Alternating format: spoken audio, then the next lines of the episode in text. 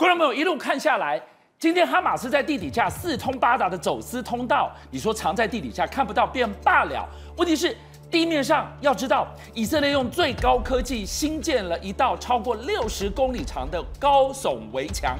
根本难越雷池一步哎！全世界都想问一个问题：哈马斯发动这一场奇袭是怎么成功的？关键在无人机。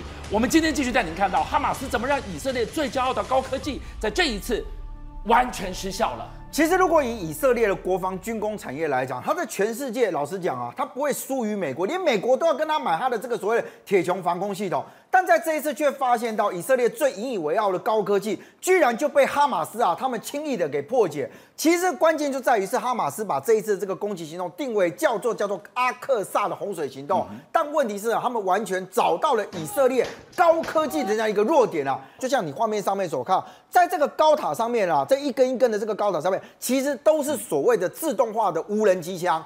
可是它在旁边搭配它的监视设备的时候，就基本上只要监视器镜头扫到什么地方有位置有问题的时候，他就会把数据传给他的无人机的这个所谓的机枪，所以他立刻就会对这个地方产生攻击哦。所以这个是一个杀人于远端，我透过遥控无人机枪就可以看到哪里，直接要了你的命哎！而且对于这个所谓以色列来讲，他认为我用这种所谓的高科技，我根本不会有死角，而且二十四小时他不休息嘛。到晚上的时候，我也有所谓的这个红外线的这个设备，理论上应该没有任何的破窗的问题存在啊。那就对了呀，为什么结果论居然让哈马斯冲出了破口呢？因为哈马斯他们从俄乌战争里面，我认为他得到非常大的一个宝贵的经验是什么？你知道，无人机可以突破各种你所会设下这个墙。你在画面上面所看到了。这个就是我们刚刚讲到这个所谓的机枪塔的部分，但你有没有发现到机枪塔可以对着所谓地面上来攻击？可是当我从空中攻这个空中攻击你的时候，你有什么防卫的能力吗？你没有哦。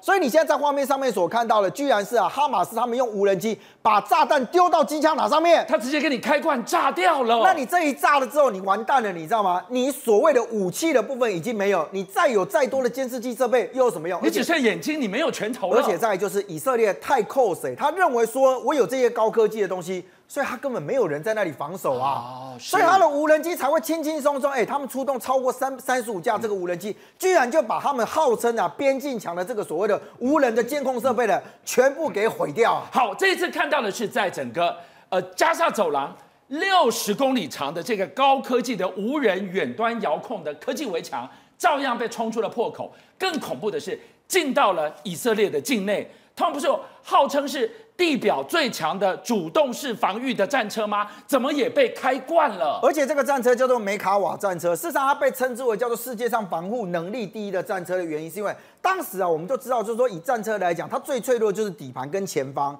那这个部分呢，其实对以色列来讲，他们其实做了非常强大的装甲的这个设备，防止这些所谓的这个战车啊被破坏。是，但问题来了。从俄乌战争里面，大家都发现到，原来战车最脆弱的地方在哪里？是战车的车顶啊，头顶天灵盖，塔顶的那个位置啊。所以你可以看到，现在居然无人机啊，他们同样的往这个地方去炸，而且你知道吗？哈马斯居然把这个所谓的梅卡瓦战车啊，当成他们无人机打卡的一个最重要的一个东西，一模一样的攻击，直接从空中给你开罐。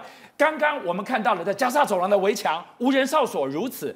没想到地表最强战车给你开罐一模一样啊！所以你看到这一次以哈马斯来讲，他把这个无人机的运用啊，我跟你讲也到了所谓的淋漓尽致的一个状态。是，其实你在画面上面所看到，我们也把它称之为叫做所谓的游荡炸药。为什么？你看到他每一个操作者啊，那个都蒙着这个黑头巾，就是不让你扎噻。但问题他一飞上去之后，它其实在空中就开始滞留。为什么？它不是呢？直接到目的地上空，直接就炸下去。我在空中只要一滞留的话，你完蛋了，你根本不知道我什么时候会发挥攻击，而且再就是你也很难去侦测侦查得到，你知道？所以再加上如果它的导引的这个设施啊是完全是完整的话，它基本上可以做到精准打击。你在画面上面所看到，他们立了好几个这个假的这个人形啊，但是只要他这个无人机攻击下去，你看它那个半径范围里面几乎人通通都死光，你知道？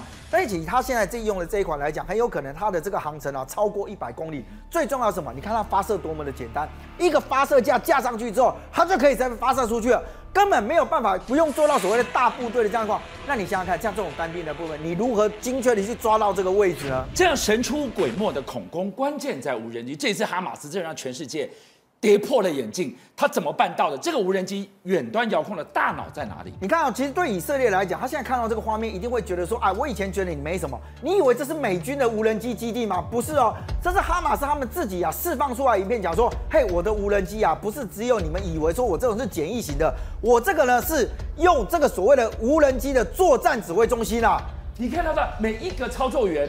都被马赛克起来了，是，所以他就不让你知道我是谁，而且最重要是什么？你知道？我觉得对以色列来讲啊，我们刚刚看到这个所谓无人机攻击的，都是小型的这一种丢掷这个所谓的杀伤力比较小的这个炸弹，但你想想看哦。现在哈马斯旗下到底有多少这个无人机？它到底有没有大型的？老实说，你都不知道哦。如果接下来哈马斯讲说，哎，那我接下来我也要用重型的东西来攻击你的时候，那以色列要如何来进行防范呢？今天大家听到你讲到这个地方，会浮现一个问题：如果连低配版的哈马斯都可以造成这么重大的奇袭效果的话，回到台海，我们应该得到什么启示？哎，解放军的无人机那是世界一等一的耶。其实从俄乌战争到这一次以巴发生战争来讲啊，你会发现以小博大这件事情啊，如果你运用得当。可能对敌方都会产生威慑的效果。你看乌克兰以小博大对抗俄罗斯，撑到今天。可是以这个所谓的巴勒斯坦跟以色列来讲，它何尝不是以小博大？所以很多人就很担心，讲说，哎，这种所谓用低科技的方式来突破所谓的智慧围堵，有没有可能？哎，对台湾来讲，我们也需要去去认真去思考。你在画面上面所看到，这你记不记得之前啊，这个中国大陆啊，他们称说啊，是他们这个所谓的一般民间的航迷啊，用这个所谓的无人机。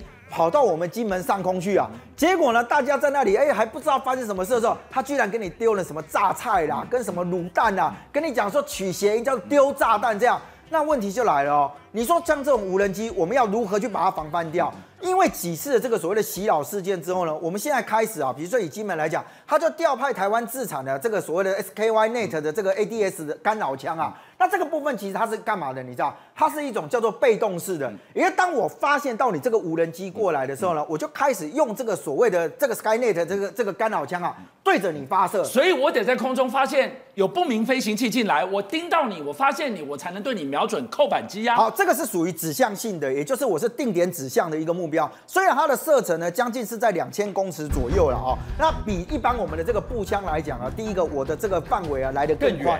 第二个就是说，我虽然是单指向线，但是我还是有一个范围的存在。所以如果被我这个所谓的干扰枪啊所锁定的时候，你的讯号就被屏蔽掉。那我们知道，现在无人机的操控啊，基本上都是你要去扫这个所谓的 GPS 啊，或其他的讯号的这样的一个影响。如果我今天干扰掉你的时候呢，你的信号一被屏蔽，很有可能你的无人机就会掉下。好，观众朋友，远在美国德州的翁履中教授，现在持续在我们的线上。吴老师，从台湾看以色列这一场战争并不远，它给台海防卫什么样的启示？如果以巴冲突持续的来延长，没有办法短期内就得到成效，那么美军势必要提供更多的资源，要提供到以色列。那当然就会压缩到对乌克兰的支持，同时也会压缩到美国在其他全球其他有可能发生冲突区域的布局。当然，我们台湾为什么要特别关注？因为美国一直在强调的印太战略，一直希望美日韩的同盟可以强化整个台海的和平稳定。可是，在现在，美国要同时处理乌俄战争，又要处理以巴冲突。同时要处理两个非常重要的这个战场，是不是还有足够的资资呃资源跟资呃资源的力量提供所谓的亚太的地区？这是为什么我们要特别的关注？也就是因为这样，我们可能会预期看到的是中美之间的紧张关系可能会透过外交的手段，尽可能的让它降温，避免。